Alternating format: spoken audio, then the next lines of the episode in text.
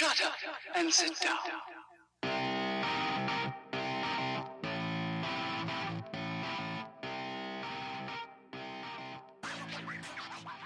Hello, strangers, and welcome to Strangers in a Cinema, a film show of three acts. Uh, I'm one of your co-hosts, Paul Anderson, and you forgot who I was then, Pete, uh, with my other co-host, Pete Wall. Pete, how are you? I'm good, man. I've made the maverick decision to uh, not get anything to drink before doing this show, and I'm already feeling the uh, negative effects of that. And I think I'm probably going to die of dehydration by the time we're done. But it's cool. We'll keep it flowy. Uh, we loads to get into, man. Not least because we actually had a sort of unplanned week off. Now, um, like people who pay attention to what we talk about on this, you know, there are dozens and dozens of those people, uh, might have noticed that we talked on the last episode that we did, uh, 103, about the fact that we were on the cusp of going on my stag do. Those two things, missing a show and going on that stag do, might have something in connection. be related, which yes. is, uh, yeah, I mean, we we thought about doing a show last week, and I think the energy levels would have been so desperately low that we would have lost the listeners that we have gathered over this time. so we are back now. Uh, I think mostly fully energized, at least at sort of eighty or ninety percent, hopefully. And um, we're going to produce something of worth this week, which is all kind of hung off a film that I know you maybe more than me were looking forward to. Paul, what's the feature or the the centerpiece of this week's show? Uh, so the feature or centerpiece of this week's show, as you so eloquently put it, Pete, is uh, Shane Black's The Predator. So the third Predator sequel now, I would say very much anticipated because of Shane Black's involvement. So we'll get to more of that later. As I said, I was very excited this- about it. But Did it? Did I? You know, cast your mind back. Did this come up on your most anticipated of the year? I think it did actually. I genu- I think you might be correct there. I think you've, you're remembering better than I me. can I'm remember talking about it. it. Fairly confident. it Yeah, because of course Shane we, Black's involvement. we yeah we went back to um, there was a, a sort of um, retrospective uh, classic screening or whatever of Predator at the cinema. Am I right about that, or did we just watch it for the show for some I think there was one at the We cinema. went back- ruined by knobheads Yeah, we- running around down the front. Was that the same screening? Right.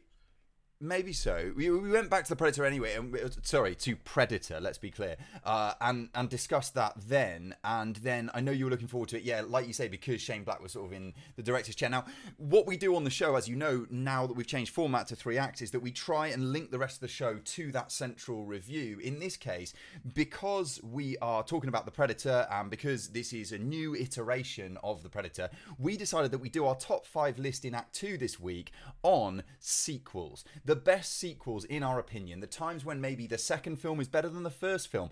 We haven't, I don't think, been absolutely stringent about the fact that it's got to be a second film. It could be a third or a fourth or a fifth. We'll just see how that falls when we actually get to that countdown. We haven't seen each other's list, we usually don't.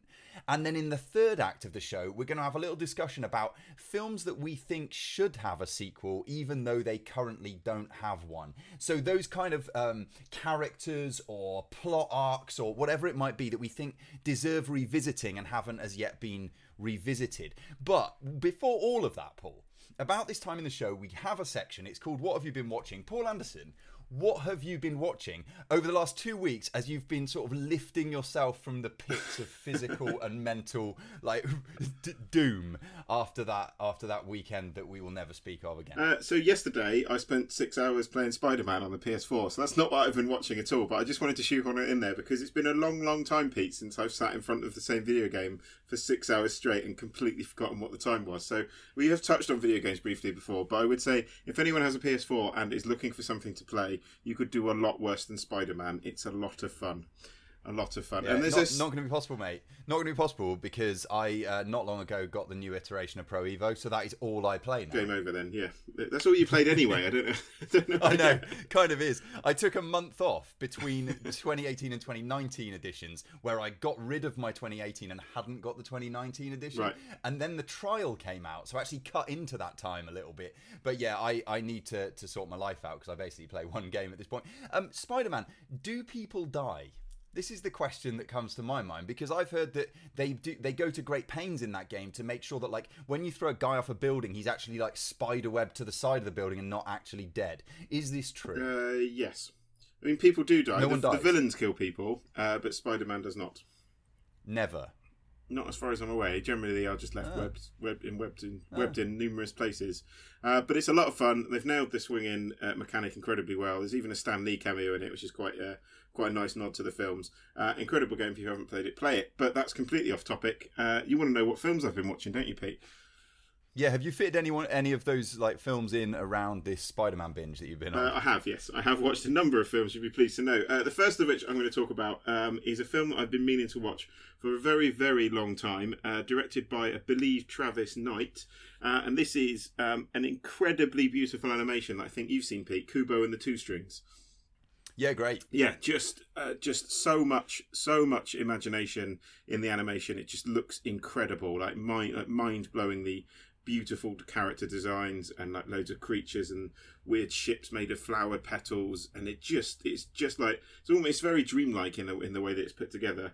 Um, with some quite frankly quite scary villains, Pete, in the the kind of the the masked witches voiced by Rooney Mara. They're genuinely terrifying in places, but yeah, it's a very very exciting, well put together film.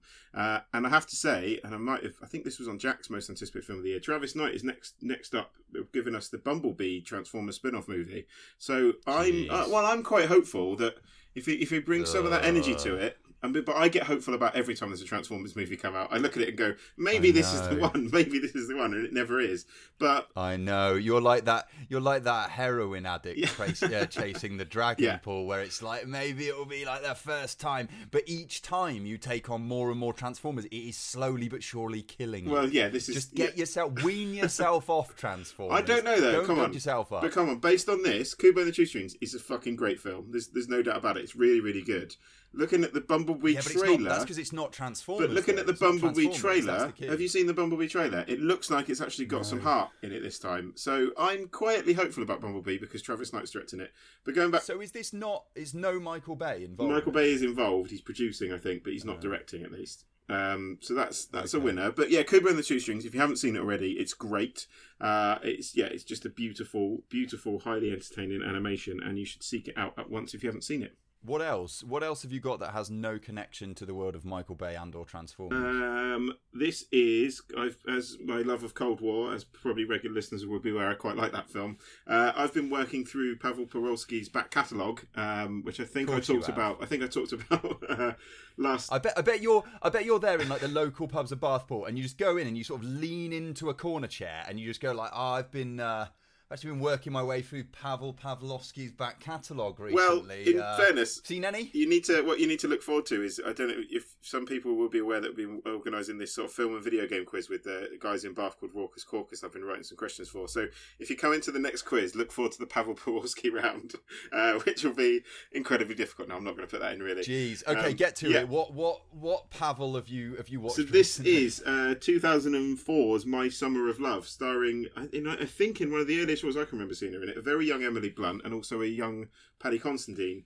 Um, Yeah, sure. Yeah, I've seen this. yeah, one. it's I've I watched it. I have seen it before, um, but yeah, it's just a really, really sort of it's a very well put together, very well acted, um, sort of contemporary take on a fairy tale. Really, so you have um, a character played by a woman who I've completely forgotten the name of now. So you have a young a young female character. I'm finding the actor's name as I speak, um, who meets Emily Blunt.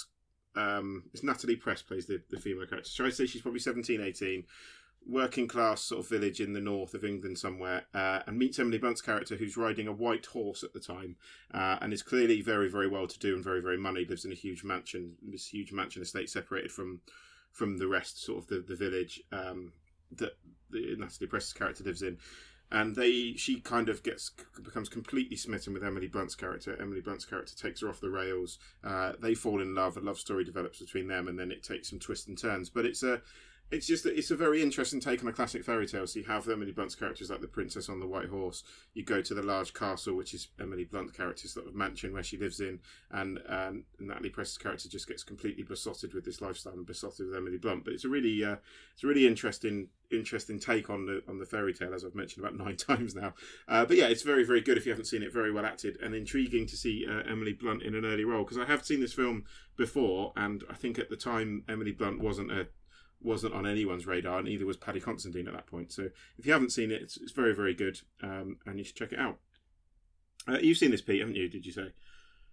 My Summer of Love, yeah, yeah, I liked it. From what I can remember, man, it was a long time ago, but yeah, I remember it being being sort of an above average drama uh, with some sort of emotional meltdown in it. So yeah, uh, enjoyable. That's, uh, that's too- what that was. well, that was written on the back of the box, maybe. Pete. So it was my quote. Enjoyable. yeah, it's just enjoyable. Yeah, done. Uh, the uh, what else have I watched? I have watched um, another film that I've been meaning to catch up with for ages. Uh, directed by Scott Cooper. This is Black Mass from 2015, starring Johnny Depp as. Uh, the infamous uh, US gangster stroke FBI. Yeah, is it any good? I Um, I've put this Whitey off. I've put this off for Do you know absolutely what? ages. Is it, it is is. it good? It is, except for I, we were talking about this last night when we watched it. Is that the the prosthetics they put Johnny Depp in to make him look more like the character of Whitey Bulger? The prosthetics are okay. He's got these really, really sort of piercing blue um, contact lenses. Now, apparently, the the character, the real life character, had very piercing blue eyes. And if you look at the making of footage, the piercing blue eyes don't look too bad. In the actual film itself, Johnny Depp just looks ridiculous. Just absolutely ridiculous. He looks a bit, someone said he looks a bit like Lemony Snicket from the series of Unfortunate Events. He just looks too pantomime, really, for the, for the makeup and certainly the contact lenses to work. That aside, it is still a very, very good film, and I would recommend that people watch it. I found it to be a very engaging drama. Um, there's some, it's got a very talented cast. You've got Johnny Depp, uh, Joel Edgerton, Benedict Cumberbatch, uh, Adam Scott, um, a number of other people as well. There's just big names just kept crawling out of the woodwork. I'm like, where have where have they got this cast from? Um, Yeah. so no, it's very very good, and it kind of explores.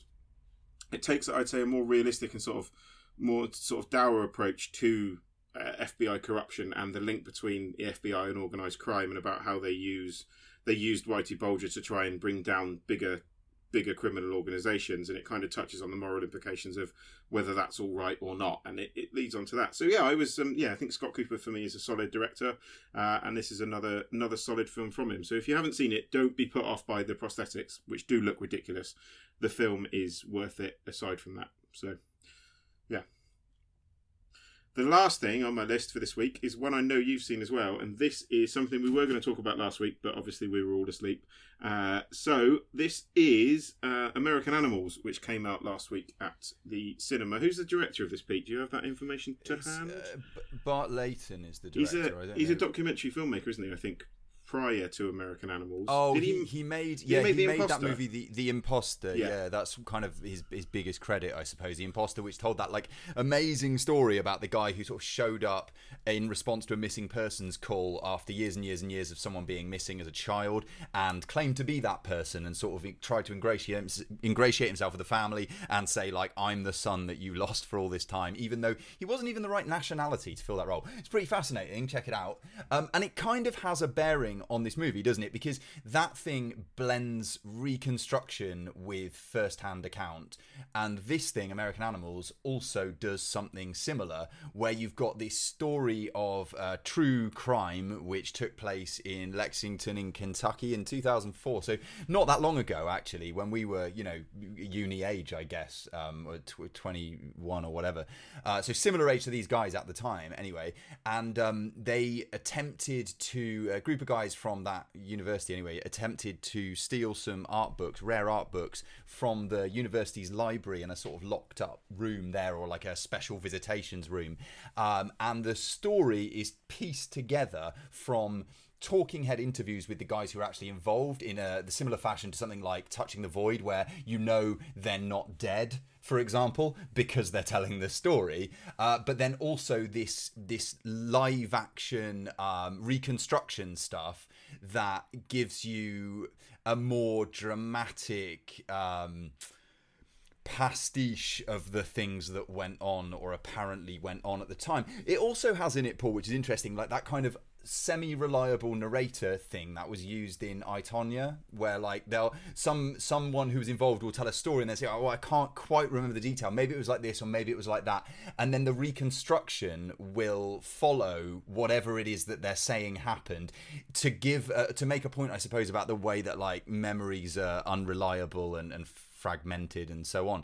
Um, did you like this movie, Paul? Did you find it thrilling? Did it work on either a dramatic or sort of Uh, documentarian for the most uh, part, level? for the most part, I think it did work for me. I think the the docudrama approach, I think, kept it feeling fresh. I don't think it would have been that exciting as a heist movie in its own right, uh, but the yeah, the, the docudrama elements definitely definitely helped it. Um, I did struggle a bit ethically. Well, I did some reading about this afterwards. Actually, I struggled a bit ethically because I thought, well, hold on a minute, these guys, these guys, obviously, obviously they've served their time for the crime that they committed, and my concern was is that they've been given sort of massive paychecks for the right to this story because the, there's that quite harrowing scene where they um they they beat up the, the library uh, the librarian and kind of tie her up. And Dowd, and Dowd, no less, Yes. in the uh, reconstruction. um, yeah, and they kind of, they, they beat up the, the librarian and sort of tie her up, and then she's talking about the fact that she she can't understand why they would have done it and this kind of thing. And I did have some ethical concerns as to whether these guys have actually got a massive paycheck to, to kind of to get the rights to this story because in my from my point of view they don't deserve it.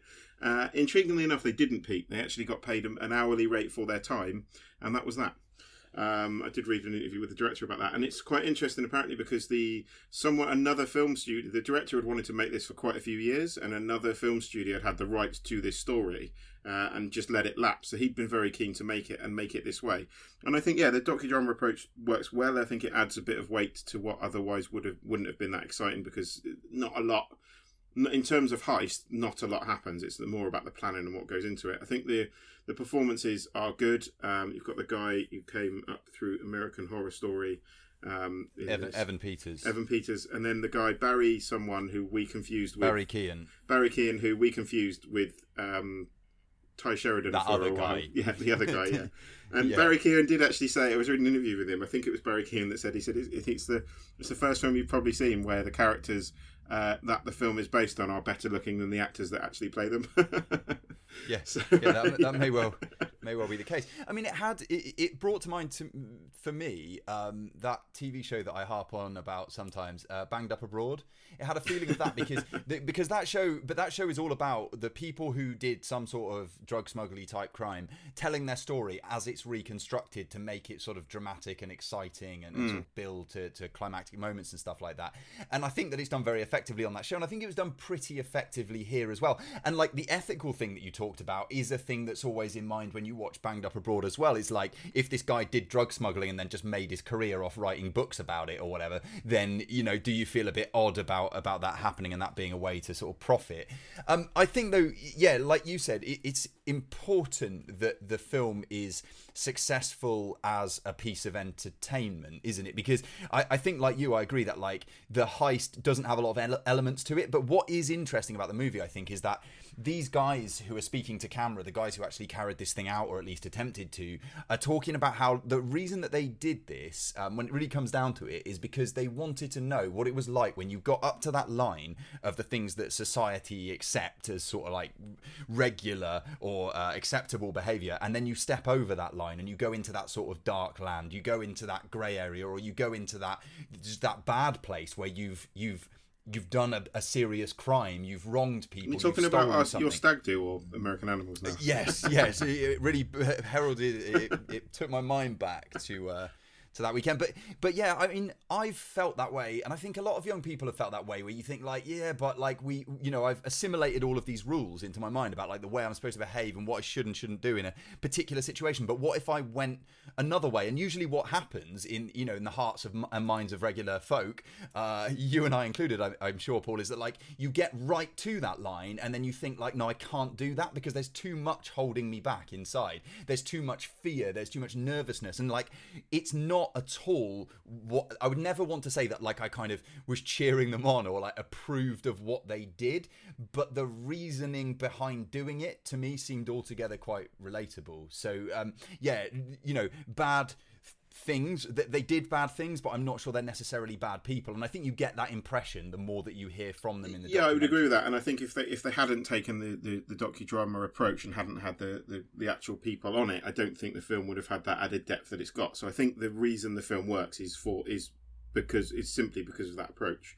Um, I, Yeah. I think if And you if you just made a dramatic film about that, you wouldn't have got that. You they'd have been like they would have been like anti-heroes. They'd have been like the Ocean's Eleven, all that kind of thing, and they'd have been painted that way. Yeah, and at one point you even get that like blurred line where you've got um, Evan Peters, I think it is his his character that he's portraying, waiting in the car as the Barry Keoghan character goes into a convenience store to pick something up, a gas station, and then the real life character is sat down next to Evan Peters, who is playing that real Yeah. life guy, uh, and so you've got that kind of blurring of fact and fiction, and I like that stuff. It was pretty effective, and this thing kept my interest till the end. I don't think that it's gonna it's gonna sort of climb to the to the tops of many end of year lists necessarily, but I think it's a good film and it's an interesting thing, and it's the kind of film that will start conversations as well between people. I think that's that's altogether a good thing, really, isn't it? Yeah, no, I agree. I agree. What else have you got, Pete? Now we've uh, segued neatly over to your side of the uh, your side of the section. We have, well, well, yeah. I've just got a couple this week, Paul, because um, I have been watching TV shows, uh, playing video games, and also being quite lazy, and also trying to train for a half marathon. I should say, so not all lazy, but um, I'm talking about going over onto that that other side, Paul. Going over into ooh, the Beyond. I watched the Beyond, Paul. The Beyond is a, a strange little film that's sitting on Netflix at the moment. Not um, the Lucio from- Fulci one, no, another one. no, this Okay. is uh, from a director called Hasraf Dulull, who I believe was like an SFX guy who got the chance to put together his own feature, and that is The Beyond. The Beyond is about an attempt to send um, astronauts through what looks to be a kind of wormhole that's opened up in the sky um, that might link to some kind of other dimension. And the thing about this movie is to kind of link it with American Animals, I guess, is that it's not that obviously this is not a true story. It's not a documentary. But what you do have is sort of a documentary or mockumentary style of interviewing the central players in the drama. So the people who are involved at the space center level who are sending these guys off are constantly being interviewed. Most of the film is just made up of interviewing the people involved in the events that are occurring on screen. Aside from that, this is has got an awful lot in common with the movie Arrival, Okay. which which I think maybe, at least to um, some viewers, isn't going to do it any favors because the budget here is minuscule in comparison. But what this guy, uh, as I say, Hasraf Dulull, has succeeded in doing is pulling together quite an interesting sci fi movie that mostly manages to convince you that it has a greater financial backing than it actually does. Like this this thing could look like absolute trash if it didn't have a guy who clearly knows what's up with making FX shots on a budget. Um, so for me, and I don't know if everybody would agree, and I don't know if this is going to be for everybody, but for me, if you're a sci-fi person, you could do a lot worse. Um, it, it came out 2017, The Beyond, and I, I'd just be interested for like more people to see it. I mean, the the Letterboxd average is 2.6. It's not you know you know. Uh, smashing any records in terms of high scoring or anything like that. But if you're a fan of things, yeah, like Arrival, like Gravity, like all kinds of um, space exploration movies, I think at least the ideas are here, if not the huge spectacle that you might get from some of those things. So cool, worth checking out. Um, yeah, I- I'd like to talk about it later if you get the chance to see it as well, Paul. Yeah, I will. I will. I noticed it. I noticed it appeared. I just haven't got around to it yet. Um, anything else? Yeah, what? Just one more, and then I'll be out of this part. Um, this one is another Netflix movie, but um, this one's a Netflix original, I believe. It's called The After Party. Um, this one is all about a guy who wants to make it as an MC in the world of hip hop. And in order to do that, he's got this one shot, a little bit like in Eight Mile when uh, Rabbit, the Eminem character, takes the stage and has to spit for the first time in front of like a proper audience.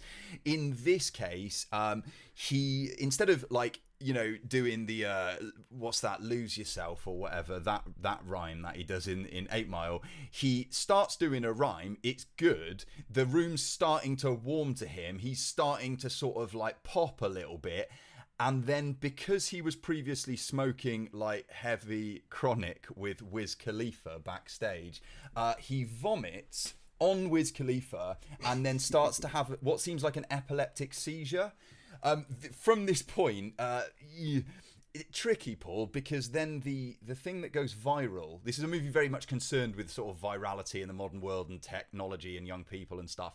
What goes viral is the fact that his nickname is now Seizure Boy, sort of stylized like Soldier Boy, Yeah. kinda. Um, yeah, that's a problem, a little bit because the film at first seems like it's going to come down on the side of judging that, you know, um, making a meme out of something unfortunate, and then later just kind of abandons that and goes like, yeah, that's just that he's just Seizure boy because it's quite funny. I'm not sure that a central sort of pop hip hop character uh, being mocked for having an epileptic seizure is actually that funny, and that's a No, bit I'm of a kind of with you there because I laughed awkwardly, and then you mentioned that he'd been sick and had a seizure, and I was like, "Yeah, that's not actually that." yeah, funny yeah, yeah, I mean, the good things to recommend the after party. So this is a kind of rambling, hanging out in the world of hip hop movie, a little bit like something like Top Five, the Chris Rock movie, which I like quite a bit. Funnily enough, Jordan Rock, who is Chris Rock's younger brother, son, younger brother. I don't know. Son? You're asking the wrong man there. Oh, okay. Uh, one, one or other of those. He's younger than Chris Rock. I think he's about thirty. Probably younger brother. Let's go with that. Uh, he of uh, he was in Love, uh, the the show with Gillian Jacobs um, on Netflix, which is cool. Uh, he's good. He's good value. You've got like tons of Uh, hip hop cameos. He's a brother. Brother, thank Yeah. you. Uh, tons of hip hop cameos, uh, like Wiz Khalifa, I mentioned, uh, Pusha T, uh, French Montana, a very like commercial hip hop cameo um, hit count, I guess, here. So fans of the genre will find things to like. There are definitely things I enjoyed in the movie. The central character is a, a, a hip hop artist in his own right, so his actual lyricism stands up. Where I think in a movie like uh, what was that one we saw, Patty Cakes, where like some of those bars are decent and some of them are just like so cringingly terrible that you you know you don't really know what to do with that. Here, yeah, he he writes bars that they're decent. If you like hip hop, yeah, you'll enjoy those bits. Basing a sort of um uh, yeah comedy lark around a guy who, who may have epilepsy. Not so much, but um, yeah, the after party is currently on Netflix, directed by Ian Edelman. Check it out, have your own opinions and that. And uh, yeah, that's me done with this section, Paul. Uh, anything else from you? Should we get out of, of Act One and into? Uh, oh, sorry, out of out of our pre-Act One and into Act One for real. Uh, no, I'm pretty excited to talk about the Predator. To be fair, so we'll be back very briefly with our review of the Predator.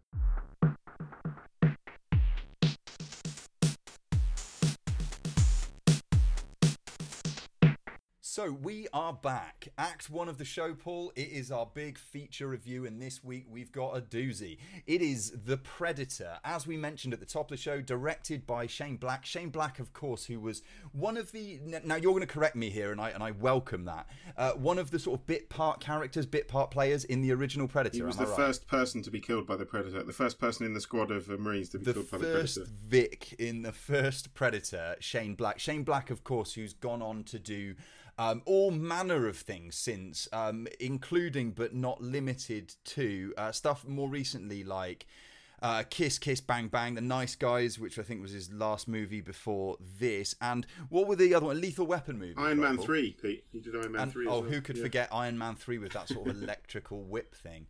That was Iron Man two, but never mind. Oh, was it Iron Man 2? Was Iron Man 3 the one where there were multiple Iron Men? Yes, Okay, I- I'm it's back. more a I'm film about Tony. Stark. You're back in the MCU game.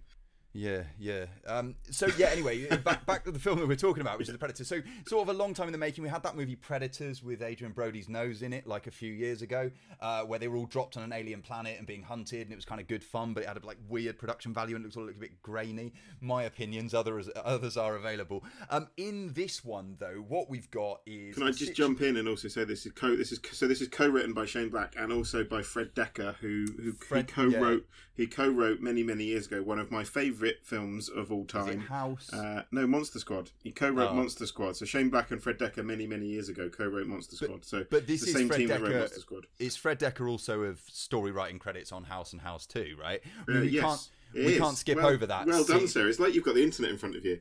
it- it's almost like that, but it's the internet of my mind. Uh, yeah.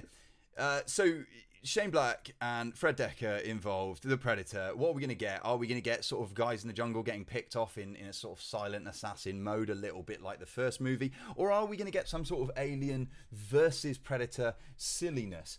Um, I would say the film falls somewhere between those two posts, Paul. But um, yeah, central players here, you've got Boyd Holbrook, who's playing like the kind of square jawed uh, hero character who's had a skirmish with the Predator um, in a in a previous experience as a uh, super soldier. I don't know what's his, what was his role. A sniper. okay, as a sniper, uh, he becomes a member of a sort of ragtag bunch of guys and one girl. The girl is played by Olivia Munn, who is here a biologist. Let's say. Uh, also, Trevante Rhodes from uh, Moonlight. We've also got uh, Keegan Michael Key, of course, that we know and, and love uh, from Key and Peele. Uh, we've got Thomas Jane, uh, the, the, the original Punisher, perhaps, uh, unless I'm going to be corrected on Dolph that one. As- Dolph Lundgren was the was the first Punisher. On Oh, film. you're right. Yeah, yeah. This is what I'm doing, dude. I, I'll do this whole thing by just batting me up. stumbling into stuff, and you can correct me. I'm cool with that. Uh, but yeah, the, the predator is coming to uh, to to prey on folk, and they're all going to make like a series of jokes about how it's not really a predator um, because it hunts for sport. Before we get into our thoughts about this iteration of this franchise, um, Paul, let's hear a little clip.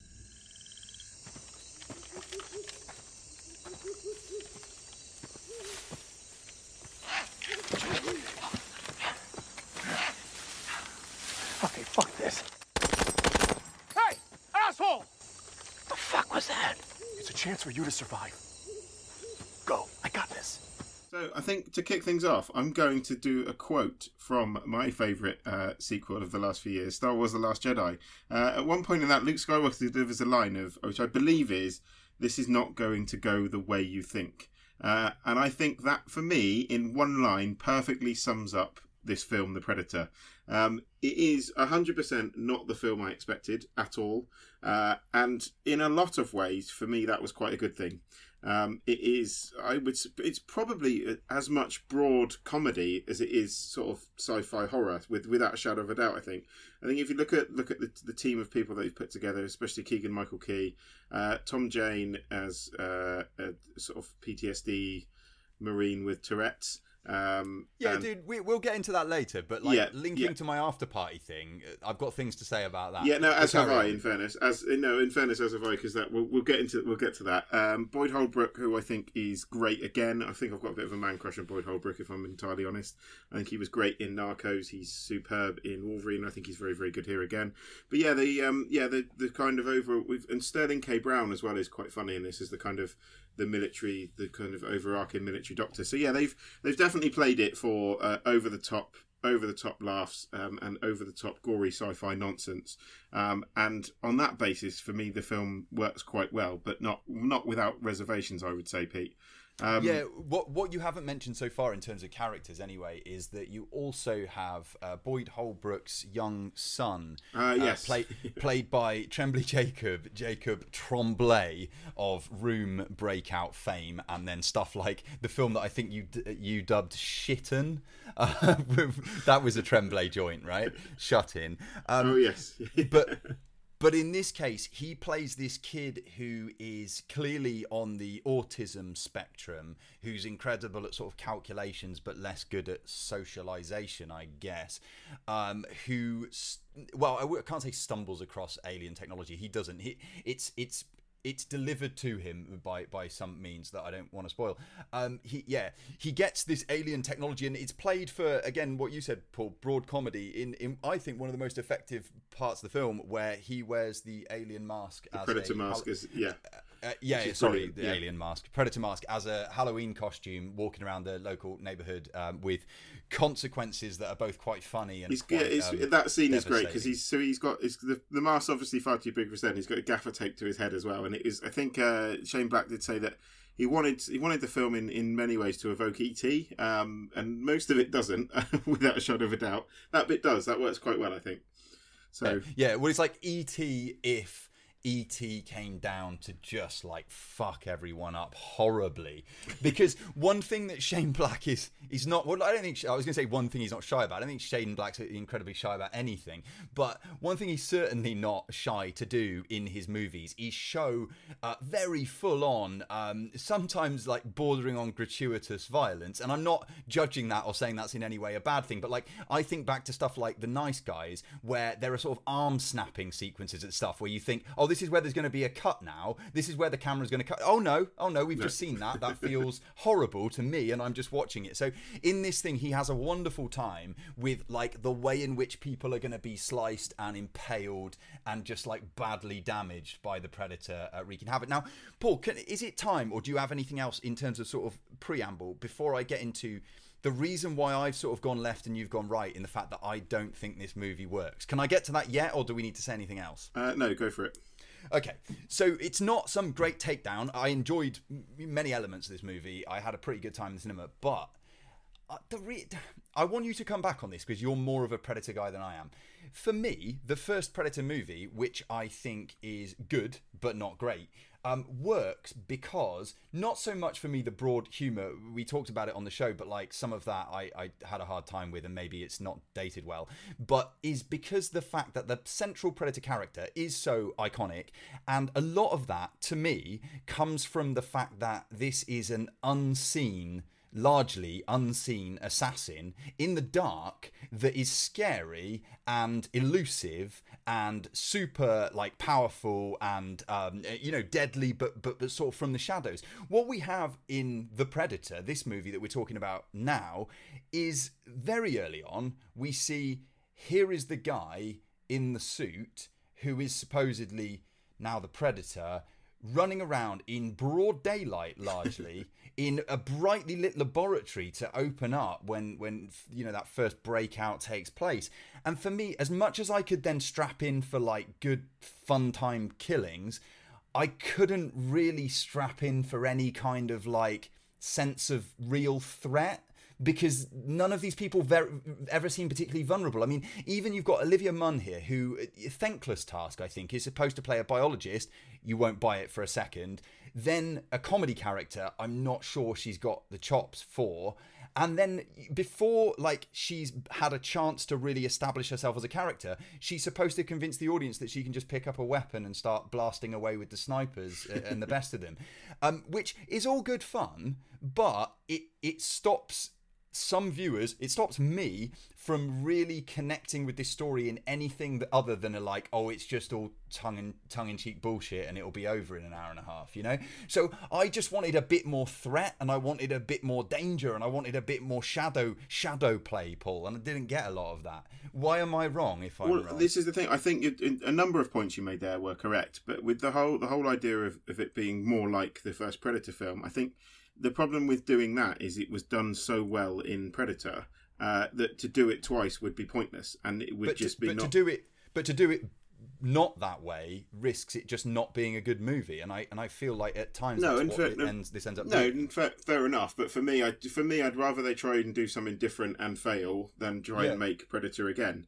Um, and yeah, there isn't there isn't the, the sustained level of threat there. I think. I think that's the thing. I came out in, enjoying this as I think I, put someone's comment on Instagram somewhere that I, it, it, for me, this wasn't far off just outright out exploitation. Um, in terms of the way the way it was pretty bad taste humor, um, which we'll touch on in a bit, um, and just over the top gore. And, and on that basis, I enjoyed it. I, I can't really argue with any from a technical point of view. I can't really argue with any of the faults of the writing.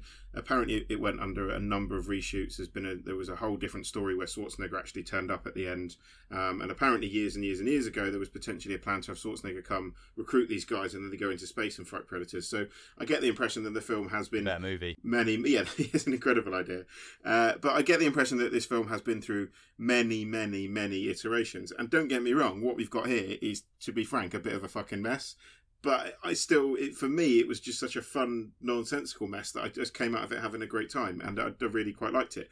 That's not to say your criticisms aren't valid because they entirely are. It's not a good film but it's one that i liked quite a lot Yeah, yeah, and I, obviously, Paul, I'm not sitting here going like, "No, you didn't have fun watching this." Actually, actually, you didn't, because I get that. Like, and there were t- there were there was like a period of the movie, sort of in the first, probably the first act, where I thought, "Oh, I'm going to have an absolute blast with this thing." And I remember you saying before I went in, uh, when we talked about this a a couple of hours of think before I went in, that uh, you didn't think I'd like it very much, and I was just so ready to come out and be like, "Oh, you got me totally wrong, Paul," because I had a great time. But then I think just it's just simple things for me. I agree with you. It is an exploitation movie at heart.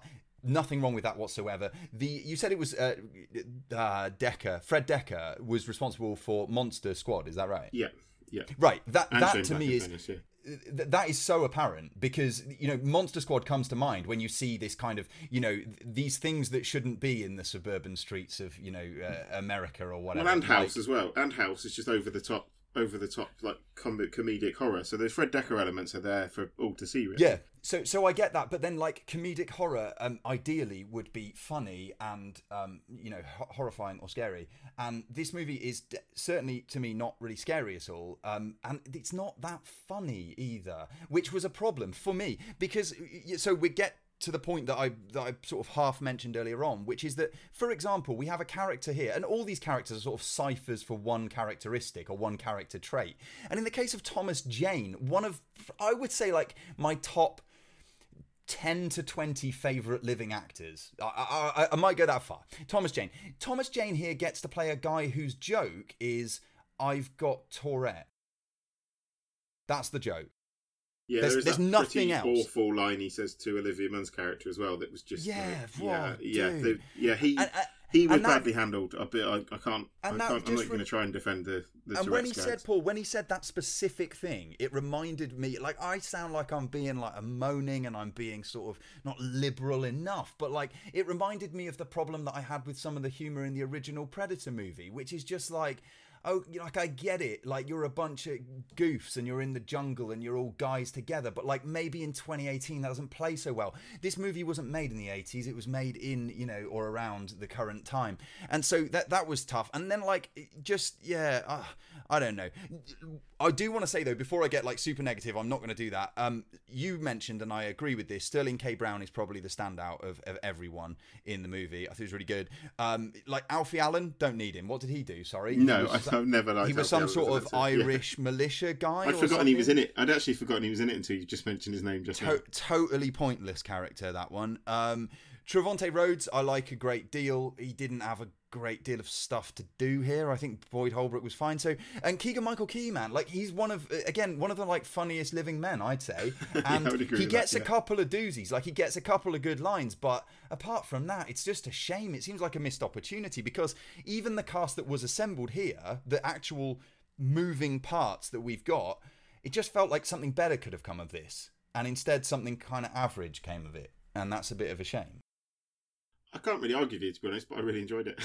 Yeah, I no, can't, I can't, that's I can't come enough. swooping in like Spider-Man uh, to this film's defense because there isn't that much to, to, to defend in, in and everything that I've read about it. People are like it's a mess. It is a mess. It's all over the shop. It, it seems to be three different stories butchered into one story. But I didn't really care. I just had a good time. Well, long live Shane So, Black. I mean, uh, yeah. yeah, roll, roll on the next one, whatever it's going to be. Do we know? Let me see if I can. I don't know whether it's kind of set up for one, isn't it? Um, possibly. Lethal Weapon TV series. Oh no, Yeah, this is from that's been going 2016. for, that's That's been a done. Uh, Doc Savage. It says here. Um, other than that, How does it compare for you, Pete? Have you seen? How does it compare for you to? And maybe I should be asking myself this question because I'm more of a fan of the franchise than you. But how does it compare to Predator Two and Predators? Would you say? uh, full disclosure, I've never seen Predator 2. I've seen Okay. Predator, I've seen Predators, and I've now seen The Predator. I feel like we've got to do something a bit more original with these titles. But um, yeah, I, I don't know, man. Like, I enjoyed Predators. It was good fun. I also thought it was kind of a little bit uh, rough around the edges and uh, not really in a good way. Um, so I, I think this, uh, of those two, Predators and The Predator, uh, I, I guess I might just give the edge to Predators Okay. But not by a great deal. And then I would say just a little bit above both of those is the original film because I'm not like a giant super fan of the first No. film anyway. But I do think that it's got more going for it than either of the other two Yeah, that I've sure. seen. No, I think it's. I think overall, it just it's a worthy sequel. Uh, it's probably on a par with. I'd say a lot of people. There's a lot of hate out there for Predator Two, which I don't really get because I quite enjoyed it. Um, but yeah, I'd say it's on a par with the others. It doesn't. It's not. I wouldn't say it's hands down the best sequel, but it's on a par with them. It hasn't. Uh, I think it's not. It's not the film that I was anticipating it being when I put it on my most anticipated of the year. Yes, I would say I was ex- probably expecting something better than what we got. But as I said, I still enjoyed it anyway. Uh, does that wrap Um, us up? Next, or it, it does, Shane man. Black's Yeah, uh, just just drop into uh, Shane Black's next movie is called Doc Savage. He's uh, both co-writer and director, and it stars Dwayne the Rock Johnson. Paul. So what more could you possibly ask for, sir? Hopefully it'll come out on Predator Christmas in that. Day. Just put Predator in that. That would be fine. Just stick a predator in it. If Yeah. you're if you're lacking for a bit of spark, just stick predator in there somewhere. Yeah. Uh, but yeah, it, it looks uh, interesting. About uh, Doc Savage, the man of bronze, raised from childhood by a team of scientists to become the original superhero of the 1930s. A man of great mental and physical strength, he went around the world battling larger than life villains. It's an adventure film. It's got Dwayne Johnson in it. We'll definitely review it on our show. But that does wrap up Act One. We'll be back in just a moment with our top five sequels.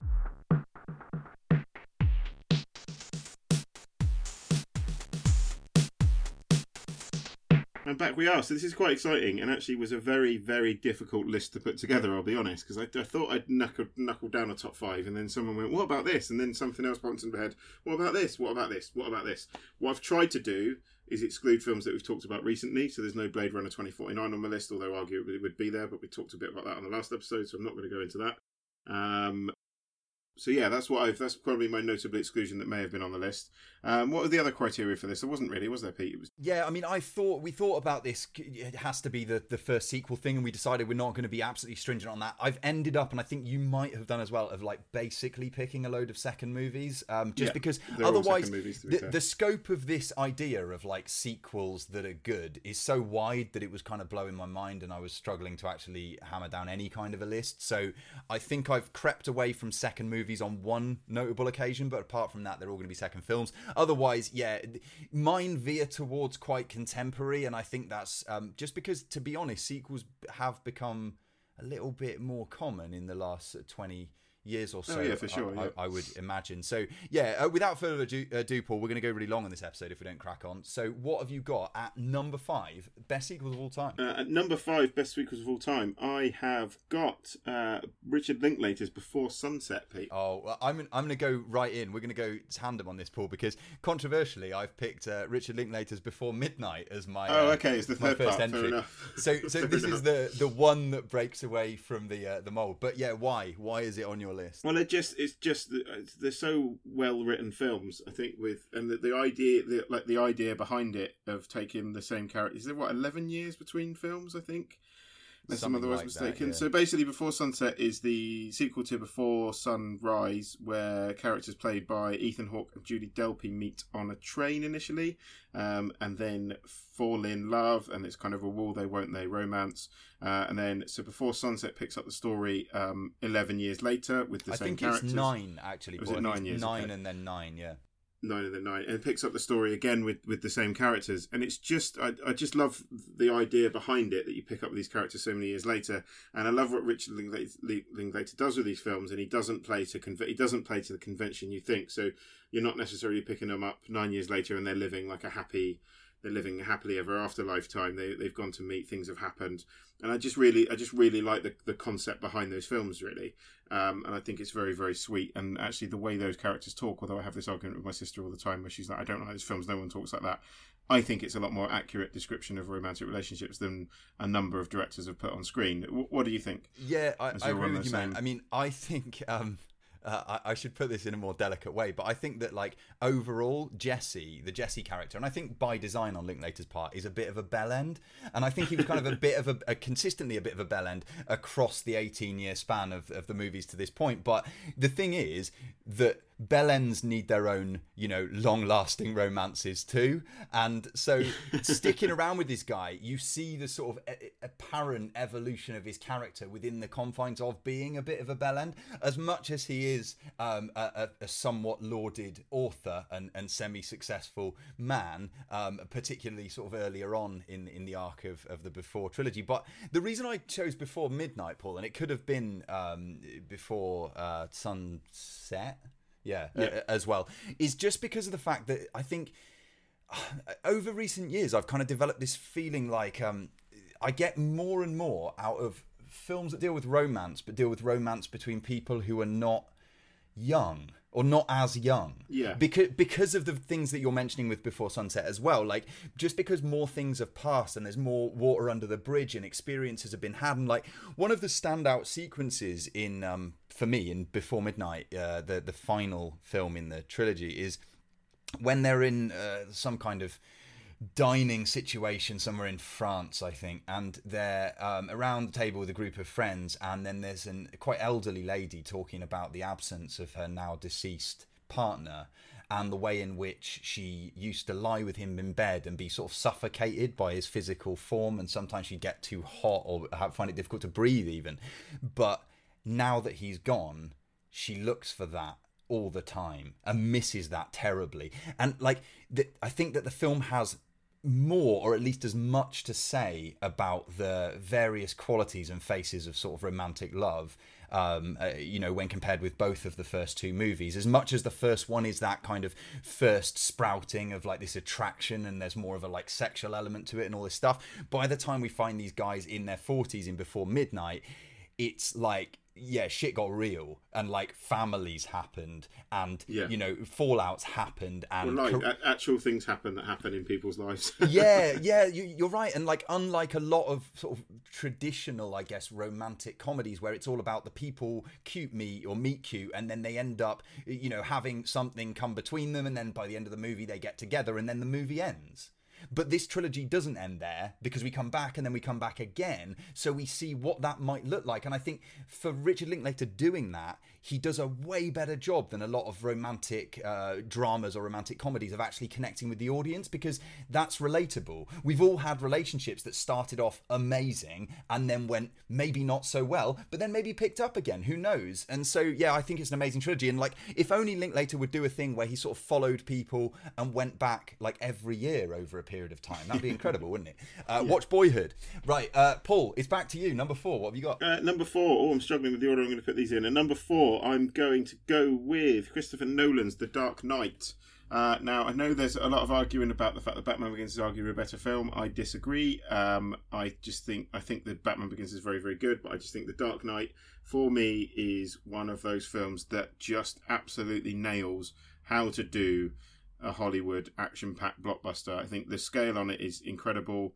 Uh, the villain, uh, Heath Ledger's Joker, a lot's been said about it. He's on far too many t-shirts, and it does get a little bit frustrating seeing his face as much as you see his face. Uh, but deservedly so. It's a fantastic performance with a great villain. Um, the soundtrack is great. Christian Bale, I think, is great in this. The set pieces are just incredible, and the film just took, for me, took superhero movies to a whole another level where they'd not been before. Um, Pete, do you like you a Dark Knight fan? Uh, interestingly, on what you said, I think I agree that the Dark Knight is the better movie, but that uh, Batman Begins is my favourite of that trilogy. Yeah, no, that's, that's a fair shout because I think yeah. But don't get me wrong, I'm not. I don't even know why I brought up Batman Begins because there's, there's, no. I'm not bad mouthing it in the slightest. I like I like all the trilogy. I even like Dark Knight Rises, which proves to be controversial in many conversations. Um, but yeah, I just think this this in terms of in terms of sequels, um, this is why it's in my sort of top five sequels. It's not a list of top five sequels that are better than the originals, by the way. I seem to have drifted onto that, and that's not what we're doing here. But yeah, I just think it's an, an incredible sequel. I just think just up to the ante incredibly well, and uh, showed um, what you can do with a big budget and um, a fairly and a well put together uh, script um, certainly from Christopher Nolan's point of view. Although he didn't write this, did he? I don't think. I think it was David Goyer that wrote this. Um, right. But yeah, just incredibly put together. And actually, when you watch it again, a lot of people do say, "Oh, the Dark Knight trilogy is there's not enough humor in it, and it's responsible for how dour the DC universe has become." That's not the case. There's actually quite a lot of humor in the Dark Knight in that in that whole trilogy. There's actually quite a lot of quips and quite a lot of jokes in it. It's quite surprising to look back on, uh, and they, they just they get, get the balance absolutely right. And I just think in terms of saw it in IMAX and it just blew my. It just I think it was the first film I'd seen in IMAX that had been shot in IMAX, and it just blew me away. Like the scope of it, the the grounding of the characters, the bank robbery at the beginning is just superb. It's just it's just pure entertainment from start to finish, and I bloody love it. Pete, what have you got? Well, well, pure like fountains of absolutely sumptuous style from start to finish is my number four paul. My number four is 2046 from uh, director wong kar wai which is sort of the uh, uh, loose sequel uh, to in the mood for love. Uh, this is yeah j- just like a bit like the movie in the mood for love just one of those films that washes over you like some kind of um, cleansing ointment or something, uh, just full of like gorgeous, like uh, romance but also um, interconnectedness. It's the story of this like sci-fi author and the women who come in and out of his life. The guy at the center is tony leung uh, that, that fans of, of chinese and hong kong cinema will know. Uh, gong li and then zhang Ziyi are, are both um, incredibly magnetic beautiful uh, female centers to the movie as well. 2046 also stands out because the soundtrack is astonishingly uh, and beautifully put together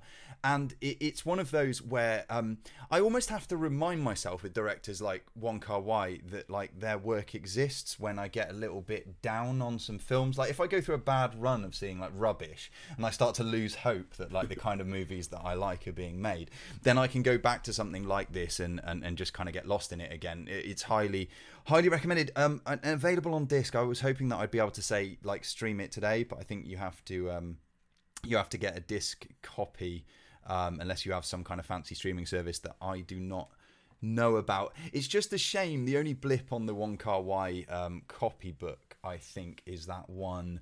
My Blueberry Nights. Um, and uh, I would say, you know, gobble up everything, Wong Kar Wai, and maybe just stick away from uh, the Blueberry Pie, Norah Jones uh, sequences and, and that movie because I don't think it were. It was his first foray into English language. You know, you got to forgive him for that. But like, he's a director well worth everyone's time. If you don't know who I'm talking about, look him up. Um, and yeah, start with 2046 if you want. Start with In the Mood for Love. Start somewhere.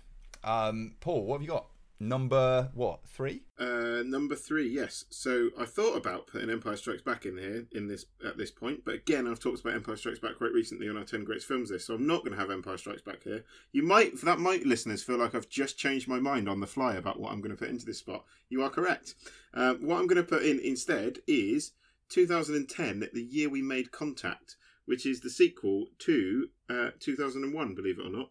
Um, this is directed by uh, Peter Hyams, um, who made, I think, I want to say made Capricorn 1, quite possibly. Um, but yeah, so this is made by Peter Hyams. It continues the well, I say continues the story. It continue it continues the story that was started in 2001. Basically, the spaceship that goes missing at the end of 2001, uh, they send a rescue. They send an expedition to look to Jupiter to look for the ship and the astronauts that went missing at the end of 2001. Um, I was a bit dubious about watching this. I only watched this for the first time quite recently, and I have to say, I really, really liked it. It takes a very different approach to 2001, which for me uh, is the key to good sequels, and certainly um, the, the number one on my list certainly certainly hits that. So takes a very very different approach. I'd say it's a it's a more accessible, easy-going film than 2001, I would say, and that's not to say that's not a criticism of 2001 the slightest. It just takes a very, very different approach to it. It's more, I'd say, it's more sort of overtly entertaining, and it's got this the sort of stakes are higher. It's a bit more exciting in places than 2001 is. Um, you've got a great cast. You've got Roy Scheider, uh, John Lithgow, Bob Balaban, Helen, a very young Helen Mirren, um, and they're basically they've gone to see what's happened to the astronauts uh, I won't spoil any more than that, but it actually does add quite a lot to the 2001. Uh, it's based on the sequel that was. It's based on the book that was the sequel to 2001. So if you haven't seen it, uh, definitely check out 2010, the year we made contact, because I really, yeah. really liked it you've mentioned this a few times on our show, and every time I hear you talk about it, I still feel this like creeping suspicion that you're making it up, just because I've never, I've never like seen any evidence of this this film existing. But I 100% take your word for it, and I do need to track it down because it it sounds like the kind of thing that's almost like a you know like a Saturday Night Live joke or something that like oh yeah we were gonna make 2001 but better, you know like that Steve Coogan movie Hamlet 2 or whatever, like, yeah. something like that where like why would you ever try to make a sequel? to Well, no, movie? this is the thing, and honestly, so I went and I went and I said I have only seen it the once, and it may be that it's because weight of expectation. It may be that it's not quite as good as I remember it when I watched it second time round, and maybe it is weight of expectation because I'm thinking, what are you doing?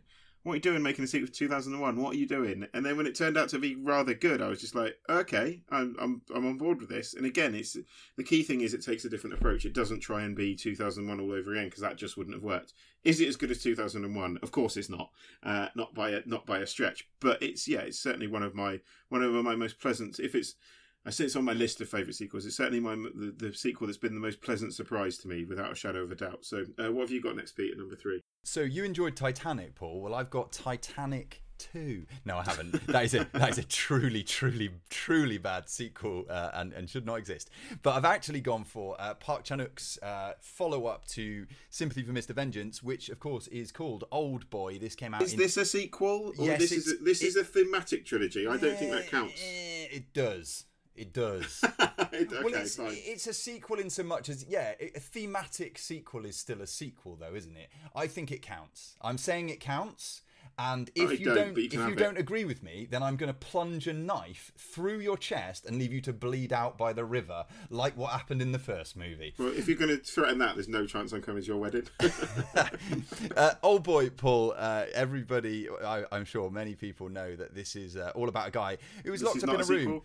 It, it, it, it's about a guy who's um, taking part in a sequel. Um, he's he's locked up in a room and he doesn't know why. But then director Park Chan Wook lets him know it's because he wanted to make a sequel to his previous movie. But he's not going to tell this guy why he's in the room or why indeed you would make a sequel without keeping any of those central characters in place. um, yes, he is finally released from imprisonment after a long period of time, like years and years and years, seven years, fifteen years, fifteen years. Paul in a small room on his own, and he doesn't know what the hell to do with himself, but he is determined that he is going to wreak vengeance on whoever put him there. But before he does that, he's got to find out who the hell would want to put him in a locked padded room for 15 years and has to track down the old boys of the school that he attended. Now, the thing that people forget about the movie Old Boy, as much as it is an absolute wonder, is that the flashback sequences in this movie are straight terrible. And if you go back and watch it, you will know what I'm talking about. All the kind of Dutch angles and like like shitty footage of, of being at the uh, the Evergreen Old Boys, uh, or the, the I think it's called the Evergreen School that they, they were at. Um, anyway, the plot thickens because uh, a girl becomes involved, and the links between the man and the girl are not made clear, Paul, until the absolutely brutal ending to this movie. But the thing to recommend the whole trilogy, um, whether this whether this is actually a sequel or not, is I guess immaterial. But the thing to recommend the whole thing is the style with which Park Chan Wook carries it off, because yes, it is three movies about revenge about vengeance, about a lot of violent vengeance a lot of the time, and things that can almost turn your stomach. But it's carried off in this sort of balletic, um, nimble, super stylish way that it, it took me from being someone who knew nothing of Park Chan Wook to being like, oh, this is my favorite film director now. And I think that probably happened to a lot of people. So I would have been when I first saw the first movie, I, I would have been a teenager, uh, I believe, and yeah, j- just really transformative for me. And to come out the end of this trilogy and then see this director go on to the great stuff that he's done since just makes me feel all the happier that like Old Boy was such a big success, both in the Asian market and then through stuff like Tartan Video uh, over here in the UK and like around the world and stuff like that. So uh, yeah, uh, and and Min Sik's amazing in it as well. So um, check it out if you haven't. Uh, Old Boy again uh, on disc. I don't think it's on Prime and I don't think it's on Netflix at the moment. Sorry for that. Paul, what have you got at number two? or joint number one, in fact, because I can't really tell. I can't really Oh, pick these two apart. They're both by this. well, they're both by the same director, and they both uh, share similar themes. So I thought we'll Choose uh, a number two. Choose, do it. Make a number two. Okay, so number two is Terminator Two. oh, Day. snap. Number two for me, Paul. Terminator 2. Terminator 2 Judgment Day. So, um, so uh, that means I get to talk about number one separately, doesn't it, in a minute? Um, so yeah, and I think a lot of the a lot of what I'm going to touch on is going to come up when in the next film that I talk about, also directed by James Cameron. Eagle-eyed listeners and anyone who knows even a remote bit about film will know exactly what film I'm going to talk about in a minute. Is it is it Um, Titanic 2? Yes, yeah, absolutely. Uh, yeah, just Terminator 2, I think it takes the idea of the original, which is an incredible film in its own right, um, and does something very different with the concept. Um, Terminator, the first Terminator, is essentially a slasher film. Um, you could just replace Arnold Schwarzenegger with Jason Voorhees, uh, and you would have like a classic, classic sort of slasher film, for want of a better word. That is the correct word for it. I don't know. I'm correcting myself. You would have a slasher film. So it's basically like a horror chase film. Um, the second one, they up the ante. They add an extra robot into the mix, and shit gets real in Terminator 2. Um, the scale of the action scenes is just incredible. Um, the way they managed to humanize uh, Arnold Schwarzenegger's Terminator character and have him as a good guy was an incredible idea and a great twist. And Schwarzenegger, and he actually shows that Schwarzenegger has got some acting chops because he does a very, very good job in this. Uh, Linda Hamilton's transformation from victim to kick-ass uh, feminine hero is fantastic. Um, Robert Patrick is terrifying as the skinny, slight Terminator who you'd think someone's going to rip his arms off. Not if they're made of liquid metal, Pete. And there's a liquid metal robot in it, which is just cool. Just everything about Terminator 2 is just it's just off the hook. It's brilliant. Right, is your number two as well. So it is, yeah, uh, and yeah, I just probably reiterate all of those things. I mean, we did talk about Terminator 2 when it was reissued at the cinema not that long ago. Um, so I don't want to sort of say all of the same things again, but like it's one of those sort of formative blockbuster movies where the first time that I saw uh, either Terminator uh, and or Terminator 2, it just it kind of opened me up to the idea that cinema could like it's going to sound too lofty but like cinema could like fully immerse you in a world and that world didn't just have to be the like life of somebody else in you know another place but it could be this sort of fantastical or futuristic world. I never as we've discussed in the past paul i was never hooked by um, star wars. I was never a, a, a you know one of the kids who got into that franchise for, for better or worse. But the terminator the first two terminator movies and yeah the third one's okay and like let's not dwell on some of the other ones. But like the first two terminator movies just it just felt like anything was possible and like movies became quotable and um, specific sequences became rewatchable to me. Um, so yeah the, the the the chopper bite juggernaut chase part in terminator 2 like these kinds of things would like play through my mind when i was you know sat on the bus as a kid or whatever and so for for that, like I think that it's going to be very hard in terms and of there's like a bit where they, they freeze him and he comes back to life, and they freeze Yeah. him, shatter him, and he comes back to life, and you're like, oh, it's incredible, like the way the liquid metal just creeps across, and you're like, and, oh and shit. also and also you know you know I suppose presciently enough in the year 2018 to see that Linda Hamilton's character in the movie is like a, a self-reliant tough yes she has like flashbacks and some apparent imbalance at points in the in the movie but like the fact that she's like this this ass kicking like badass woman who who doesn't really need anyone to help her to do anything um it, it was kind of a not revolutionary thing at the time but was certainly rare in in sort of big budget cinema. So yeah there's so much to recommend terminator 2 and i sound like a boring old film twat like talking about it now but like but but yeah i mean you all know everybody listening to this who's a fan of films knows all the the quotable lines and and knows those moments that will have stuck with them the most the the time where the guy's got to not drop what's that character called he's got to not drop the thing on the floor even though he's dying Okay, here's a well, uh, here's a question for you then: Is Yeah. this line from Terminator Two or is it from Predator? Stick around. uh it, it's predator Way, well done. I, I mean, I. I was kind of a little bit led by thinking that yeah, that, that would be the way you'd be going. But yeah, it didn't. It didn't. I, I scanned. What I did is I looked at the heads-up display in front of my eyes to see where that information sat, and, and then scanned your face, and then uh, found the conclusion. But yeah, Terminator Two is absolutely amazing. Paul, what is at number one on this uh, this chart of fantastical sequels? Uh, number one for me is another Cameron sequel, uh, and is Aliens, which somehow didn't make it onto my top ten favorite films of all time list, and I feel bad about that, and it should have done. So it's number one in my favorite sequels. Um, again, it's what we talked briefly touched on when we were talking about the Terminator. Um, and interestingly enough, although James Cameron didn't have any involvement in this, he's taken the uh, so Alien is an incredibly tense horror film. Again, much like Terminator, with a, a, pe- people being stalked by uh, a seemingly well, an almost invincible and faceless villain, um, hidden very much in the shadows. Alien's an incredible horror film and a very very good film, and certainly yeah one of the one of the great sci-fi films without a shadow of a doubt. Uh, James Cameron's approach to Aliens is to go right. I'm going to do it very very differently. You've seen one what one Alien's like. Let's have lots of aliens, lots of guns, and lots of marines. Um, along with Predator, um, which is a, a nice link, is those two aliens and Predator for me do the funniest banter between Marines in any films. Um, some of the lines that and they have just been often copied and never never never never replicated successfully. I think Halo, the video game, comes closest when they've got their Sergeant Johnson, which is basically Sergeant Apone from the Aliens films.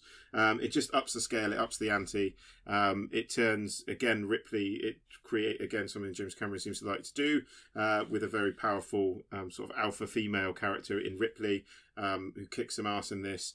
And the Alien Queen fight scene at the end is just one of my favourite set pieces I think ever ever committed to screen. Uh, I was lucky enough to see this at the cinema a couple of years ago, and if you haven't seen Aliens on the big screen, do so as soon as you can because it is incredible at the cinema, absolutely incredible. And I just think it's it's one of the best action films of all time. It's just it's just a lot of fun and just just it's it's out there. It's absolutely out there. I love it. Paul, number one for me.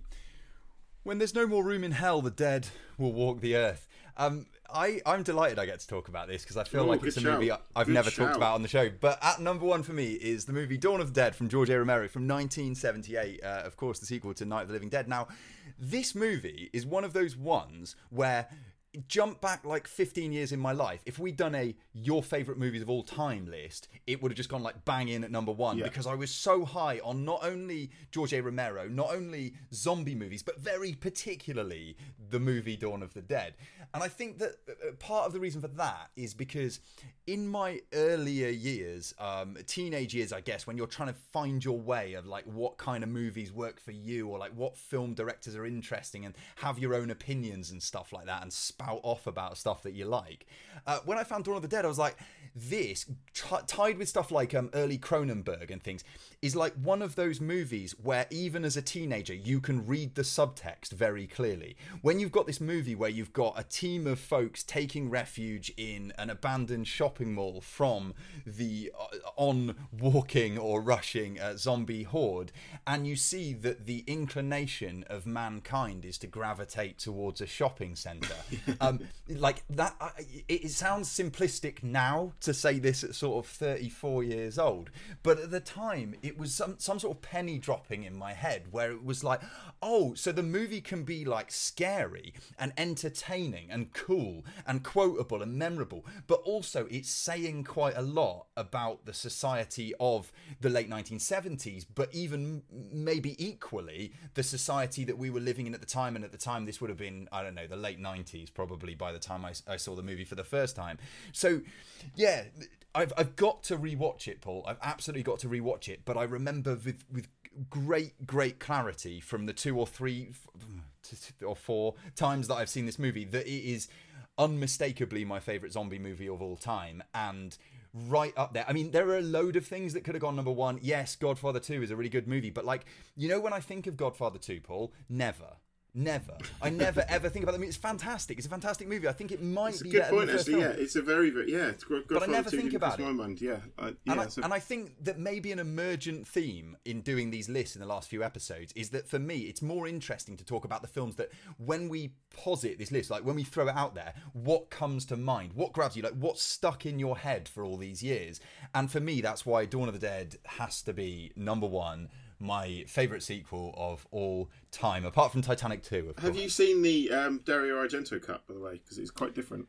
I don't believe I have, but Okay. then a lot of time has passed. So yeah, if Worth not, watching. I don't then- think it's quite as good as the original cut. Because I, um, you'd be surprised to know, but I imported an Italian limited 4K edition of Dawn No of the way. Dead, Pete. No way.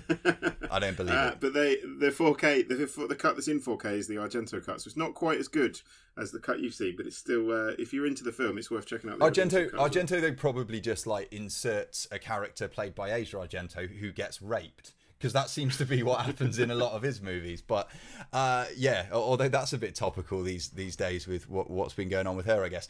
But um, that sounds like a really weird thing to say. But she's embroiled in the Harvey Weinstein stuff, isn't she, Asia Argento? I think. She is, yeah. She's embroiled in the Harvey Weinstein stuff, and also there's been counter accusations thrown at her from a younger male actor that apparently she uh, potentially had sexual relations with that she shouldn't have done because he was a minor. Yeah, So yes, uh, and it's and it's not connected to I don't think to sort of sexual offences. And I don't know how, how we've got here directly, But um, yeah, I This is your remember. doing. Her, You get you dig yourself out of this one. I, I, I'm fine. I remember her talking about she co-starred in a movie with Jonathan Rhys-Meyers and then uh, hooked up with him and was quite open about that, and then basically just openly mocked his like lack of sexual prowess in the media. So uh, yeah, don't don't uh, fuck with Asia Argento quite literally, I guess. Um, yes, Paul. Dawn of the Dead though from the uh, from 1978 is my number one, and number one for you, of course, was Aliens. A pretty solid list, I think, given that when you talk about um, sequels, people generally start murmuring about, like, oh, there's no point in sequels, they're all shit, they're a waste of time. Absolutely not true, and I think we've proved it here today, Paul. I agree. I agree. So we'll be back uh, after this very brief break for, I would say, a fairly brief last section because we've got quite into talking about sequels and we've run on quite a long time. But that's all good. We'll be Not worried about that, this. Paul. Not worried about Um, that, Paul, because the sequel to set to Act Two is going to be Act Three, and in Act Three we're going to talk about things that don't have sequels but should have. Right after this.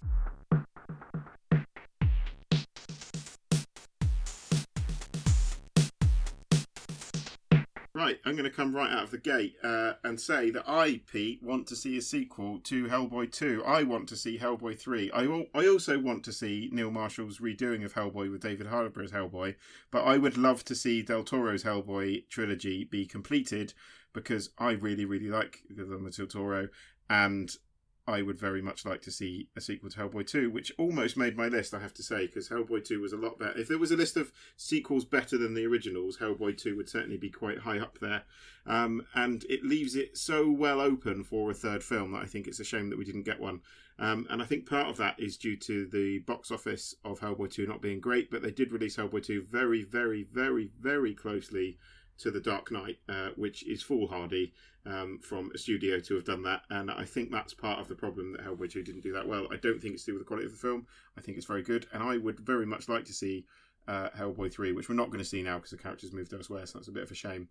Uh, Pete, what do you think? Have you seen it? Like it? Hate it? Um, I've got to be honest. I, I've seen uh, Hellboy one and two, and I don't totally get on with them. And I think that part of that is is not because they're bad films by any stretch, in, in even in my opinion, but is just because my opinion of Guillermo del Toro is is so sort of um, high that maybe I just I just want more like Devil's Backbone and Pan's Labyrinth and stuff Yeah. like that, and that clouds my judgment a little bit when it comes to those movies. But I've got to go back to them and like, yeah, I mean, g- give Guillermo del Toro the ability to put out a film every six months, and I'll be happy. Uh, Do what you know. They can all they can all be like, well, no, I would say they can all be like uh, robots punching each other in the Pacific face Rim, and, yes. and or Hellboy, but but like let's throw in a sort of um, you know.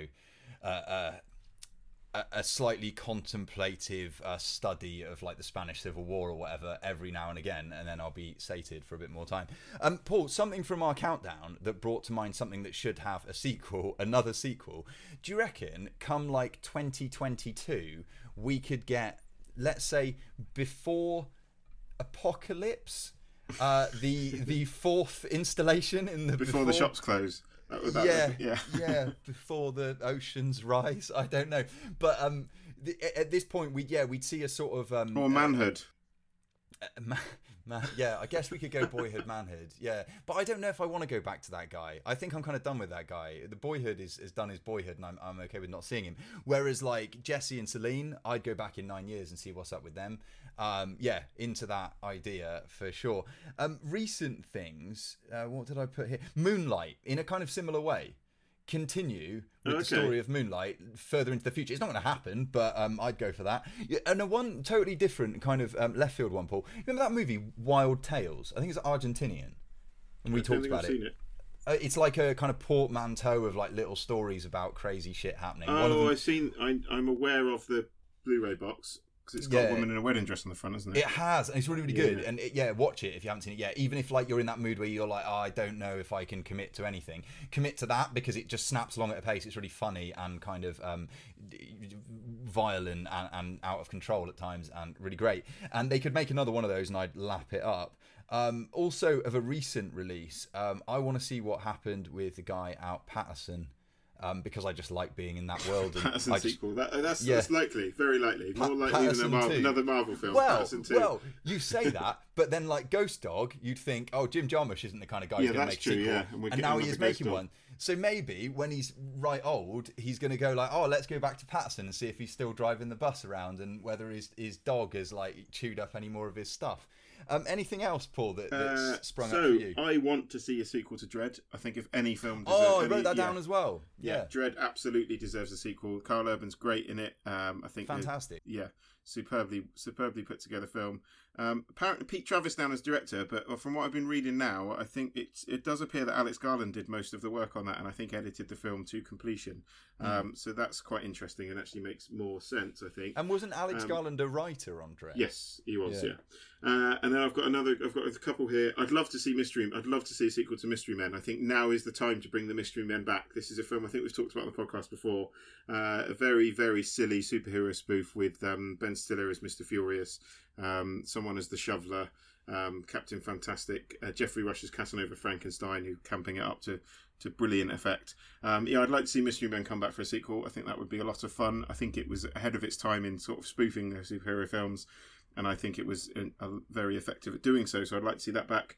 Um, two more I've got on my list. Do, do you want to jump in, Pete? Or Oh, I was just going to jump in with um, the uh, real like uh, soft pedal one, I guess, is uh, with the qualification that the recent episodes seem to have just, just nosedived horribly for the most part.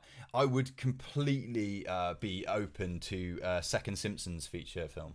oh, okay. Because the thing is, I really like the Simpsons movie, and I Sure. think what it allows them to do in terms of expanding the story is very worthwhile in in like such a rich universe. It's just that, that like some of the writings in the TV series now seems to have got very like lazy and too contemporary and like too specifically related to current times rather than universal in the way it used to be. But that's you know for our other podcast, strangers watching TV. Um, Paul, what else? I've got I've got a big one left, but yeah, what else have you got? Um, so District Nine, I'd quite like to see a District 10, District 9 obvious. to see where that goes. District 8 Um, was rubbish, like to- though, Yeah, District, District 10. I'd quite like to see a full-on invasion.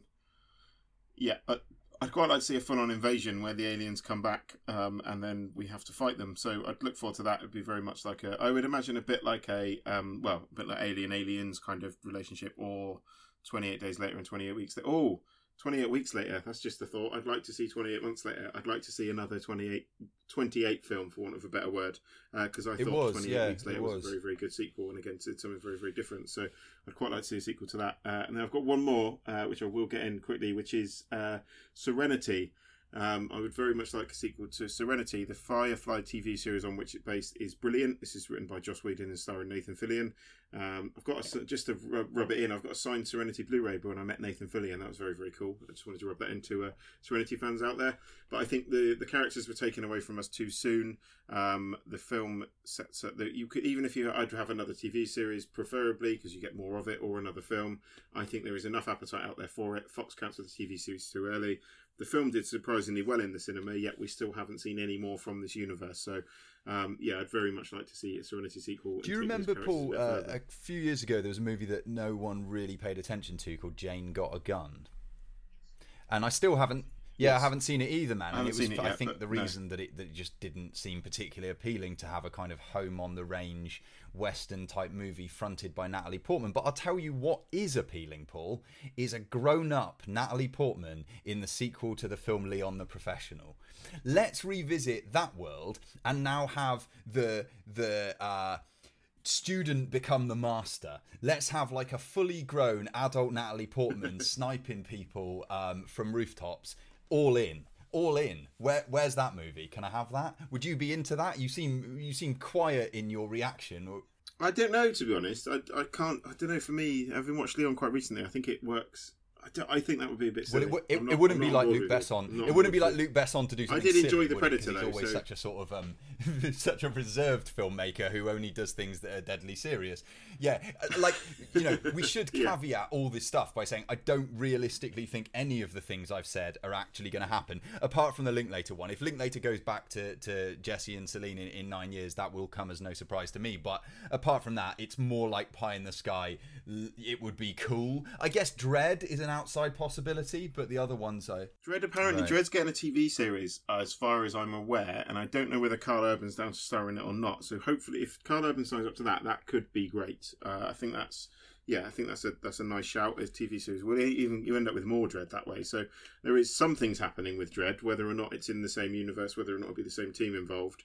I don't know, or, or hopefully they don't just reboot the whole thing. Hopefully they do use the film as the as the crux of whatever they're making next. So, um, Firefly Stroke Serenity. Realistically, I, I can't see it now. It's been it's been a while. There's been a lot of rumblings. Like Netflix have got a thing about bringing things back uh, from the dead, especially TV shows. So whether we get a series or another film, I don't know.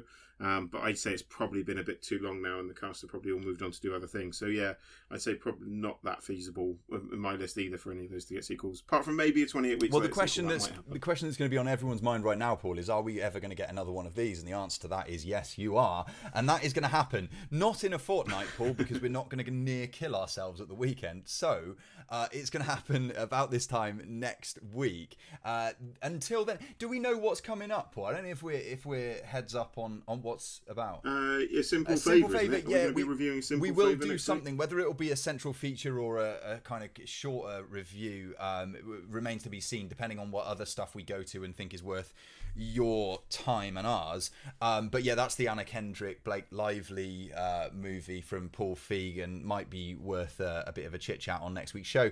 Until then, though, uh, please do share the show around. Get in contact with us via all social media channels. We are strangers in a cinema. Paul, have you got anything else to say before we sign off for today? Uh, no. Well, in that case, until this time next week, uh, you know, keep it legal um, and take care, and we'll see you then. Goodbye. Shut up and sit down. you